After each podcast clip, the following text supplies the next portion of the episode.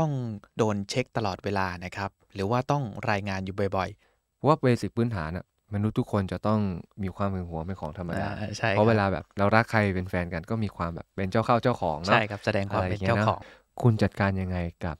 ความหึงนั้น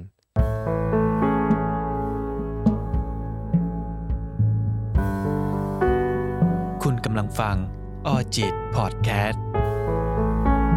และคุณไม่ได้อยู่คนเดียวเมื่อเปิดพอดแคสต์จะมีเราอยู่เป็นเพื่อนเสมอ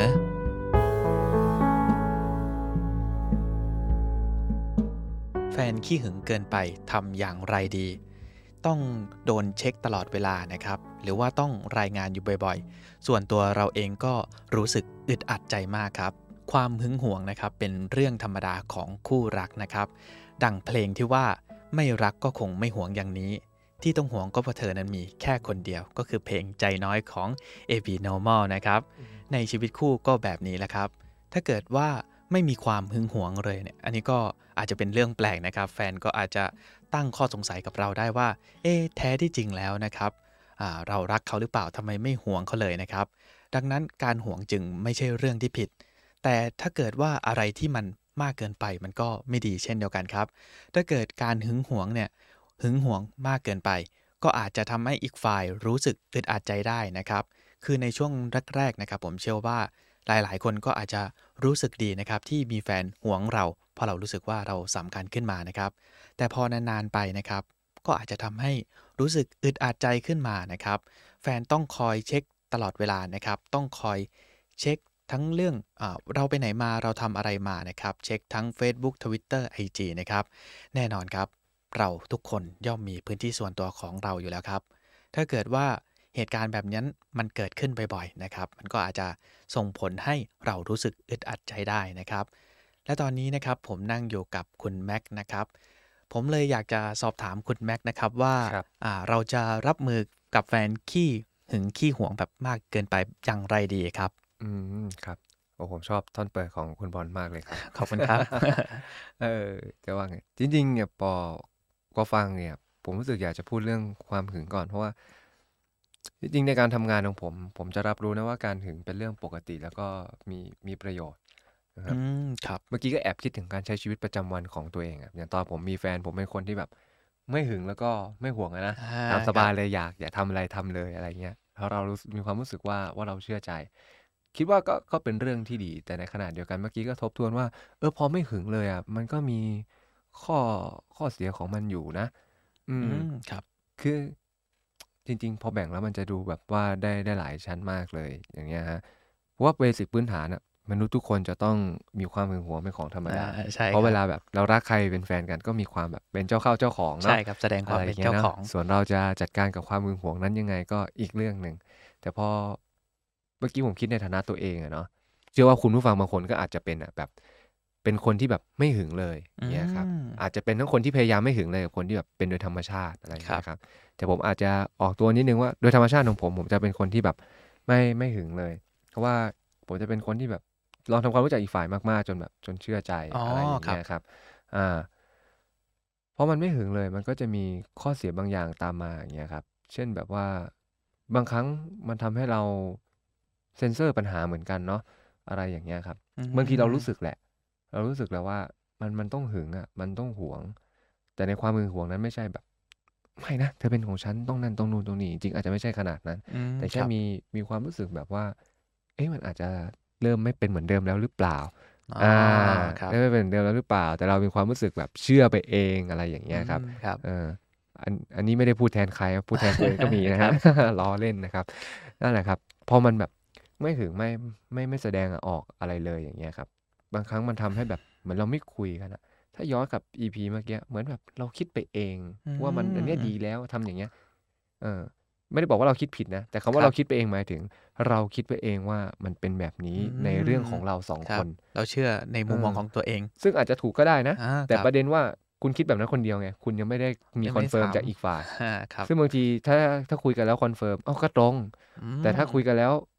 ไม่ได้คอนเฟิร์มแบบนั้นแปลว่าเราคิดผิดอย่างที่บอกครับพอคุยกันมันก็จะชัดเจนกว่าเพราะฉะนั้นถ้าเราคุยกันแบบกลางๆเนี่ยความหึงมันมีประโยชน์แล้วก็มีโทษในแบบของมัน ผมอาจจะขออนุญาต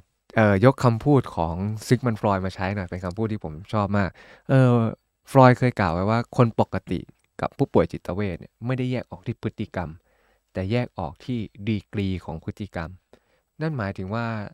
ถ้าคุณเป็นคนปกติหรือคุณเป็นคนป่วยคุณก็หึงได้ไม่ว่าใครเลยในโลกใบนี้หึงได้หมดเลยนะสำคัญมันอยู่ที่ดีกรีว่าคุณหึงมากน้อยแค่ไหนครับแล้วก็อาจจะมองอีกช็อตนึงว่าคุณจัดการยังไงกับความหึงนั้นแต่ในหัวข้อนี้เราเป็นคนที่ได้รับผลกระทบจากคนที่มีความหึงนั้นแต่ผมจะต้องกล่าวนี้ก่อนเพราะว่า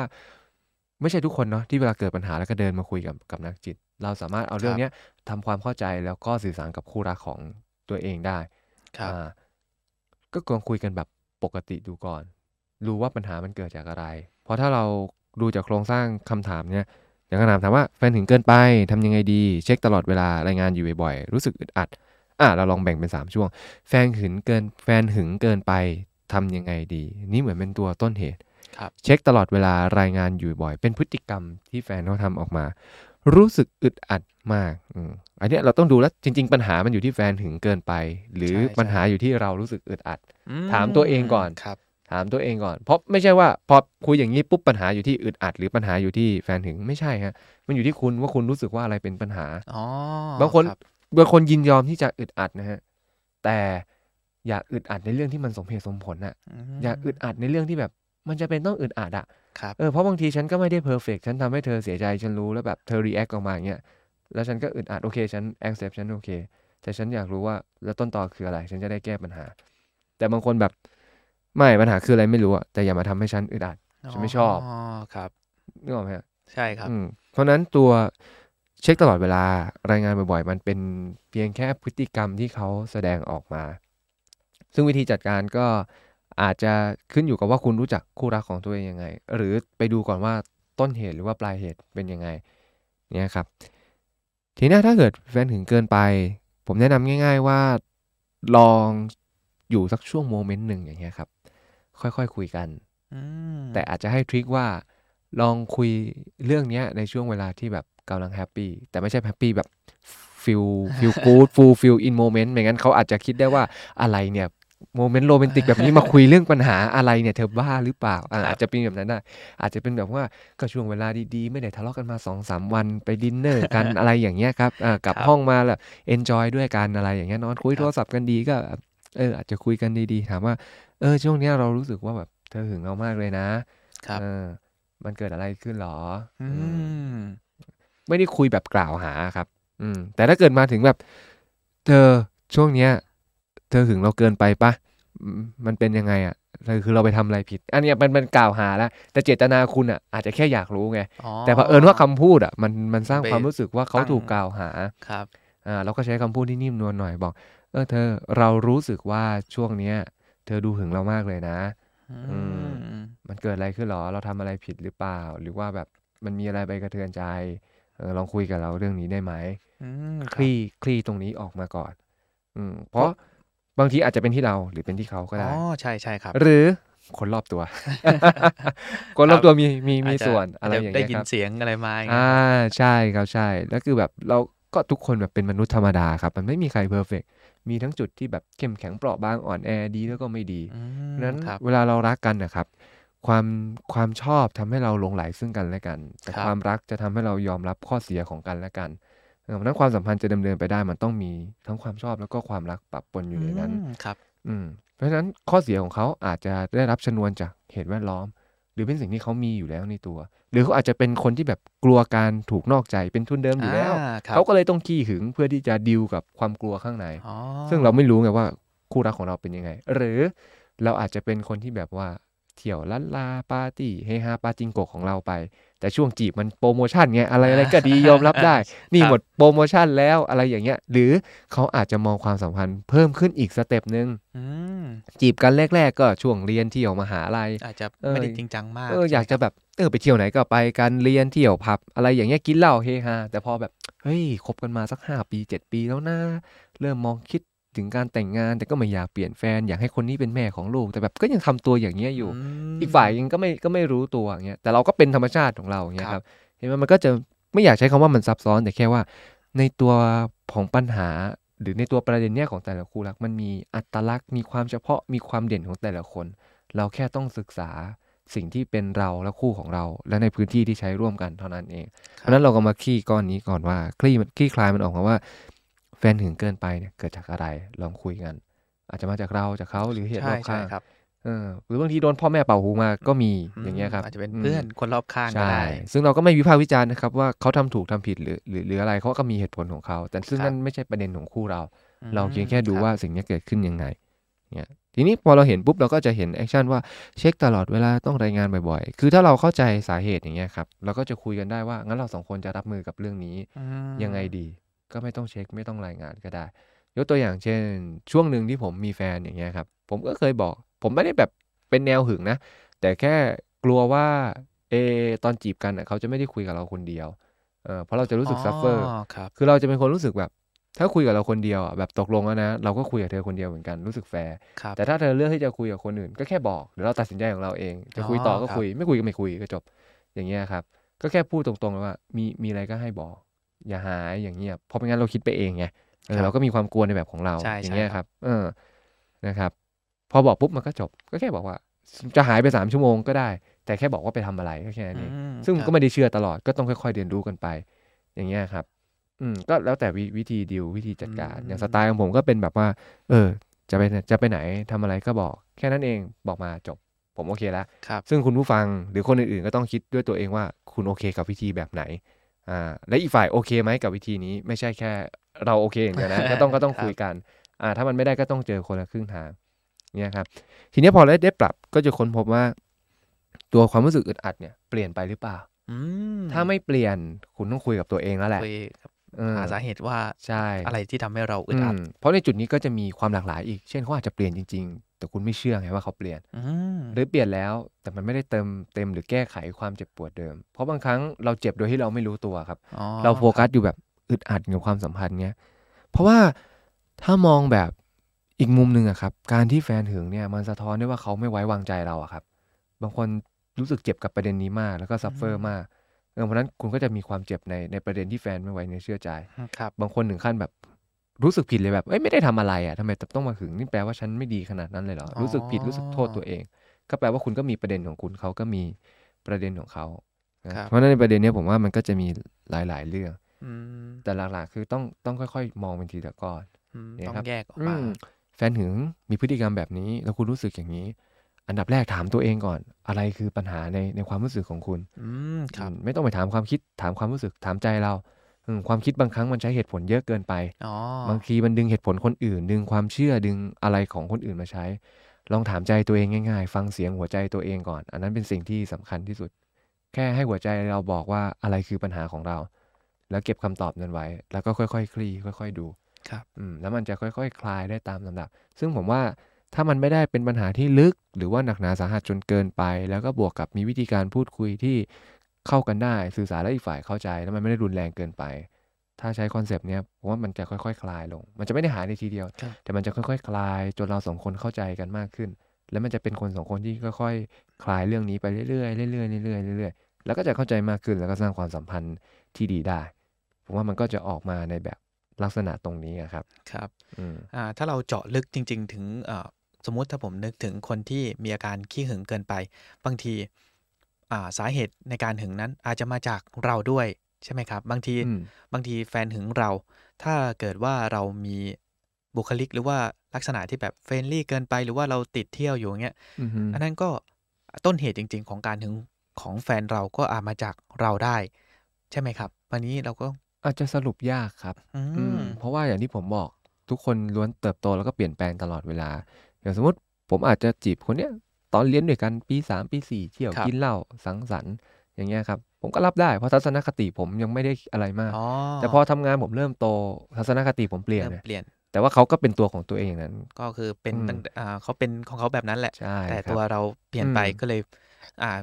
มุมมองที่เรามองเขาก็เปลี่ยนไปใช่ว่าเขาก็เป็นของเขาอย่างนั้นแต่เป็นเราเนี่ยแหละที่เปลี่ยนไปแต่ก็ไม่ได้แปลว่าเราผิดนะการเปลี่ยนไม่ได้แปลว่าดีไม่ดีต้องดูว่าเปลี่ยนไปในทิศทางไหน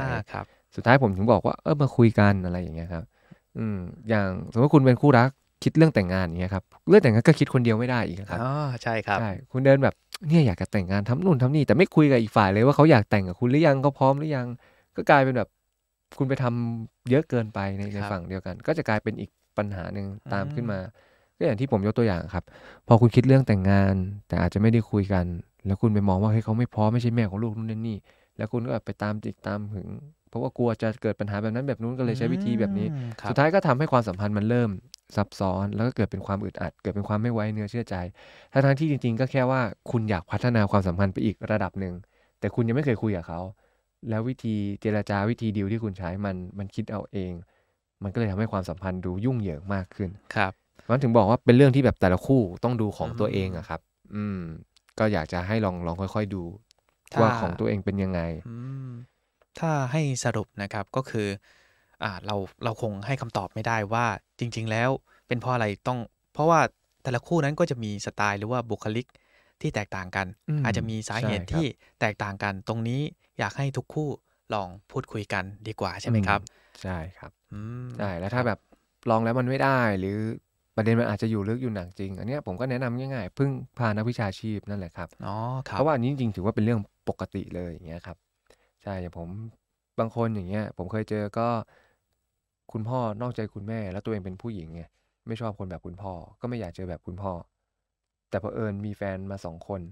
ก็โดนนอกใจเหมือนกันเกิดเป็นความกลัวอยู่ข้างในอ๋อครับมันก็แบบหึงไปโดยอัตโนมัติอย่างเงี้ยครับจะเป็นเรื่องที่ฝังใจเป็นบาดแผลในใจใช่ไหมครับใช่ครับสาเหตุมันมีเยอะครับเพราะนั้นเราไม่อยากจะแบบไปชี้ทางว่ามันต้องเป็นแบบนั้นแบบนู้นเพราะถ้าเกิดเราชี้ให้แล้วคุณเอามันใช้แล้วมันไม่ตรงก็แปลว่ามันใช้ไม่ได้แล้วคุณก็ซัฟเฟอร์เพิ่มขึ้นอีกครับเพราะนั้นก็ลองค่อยๆสำรวจดูอย่างเงี้ยครับถ้าไม่ได้วิธีงานที่ง่ายสุดก็คือพึ่งพานักวิชาชีพนั่นแหละครับครับขอบคุณมากเลยครับถือว่าเป็นประโยชน์กับผู้ฟังมากเลยทีเดียวนะครับสำหรับพอดแคสต์ในตอนนี้นะครับคุณผู้ฟังลองสำรวจคู่รักของตัวเองดูนะครับว่าแท้ที่จริงแล้วต้นตอปัญหาเป็นอย่างไรแล้วเราก็ลองแก้ปัญหาดูหรือบางทีอาจจะลองคุยกันนะครับเพราะการเก็บเงียบบางทีก็อาจจะไม่ได้ส่งผลดีกับใครนะครับลองสำรวจตัวเองดูนะครับก่อนจะเข้าสู่รายการนะครับผมอยากจะอธิบายก่อนนะครับว่าสิ่งที่เราพูดมานะครับก็จะเป็นเรื่องราวอาจจะไม่ได้เจาะลึกมากนะครับเป็นแบบเบื้องต้นเท่านั้นเองถ้าเกิดว่าเพื่อนๆฟังแล้วรู้สึกไม่สบายใจเราต้องขออภัยณที่นี้ด้วยนะครับหรือถ้าเพื่อนๆรู้สึกว่าปัญหาที่อยู่ในใจฉันไม่ได้ดีขึ้นเลยนะครับเราก็อยากแนะนำว่าจริงๆแล้วสิ่งที่เราพูดมาเป็นเพียงแค่เบื้องต้นเท่านั้นเองถ้าเกิดว่าเพื่อนๆรู้สึกไม่สบายใจหรือรู้สึกว่ามันไม่ได้ดีขึ้นนะครับการพบผู้เชี่ยวชาญอาจจะเป็นทางเลือกที่ดีทางหนึ่งนะครับออจิตพอดแคสต์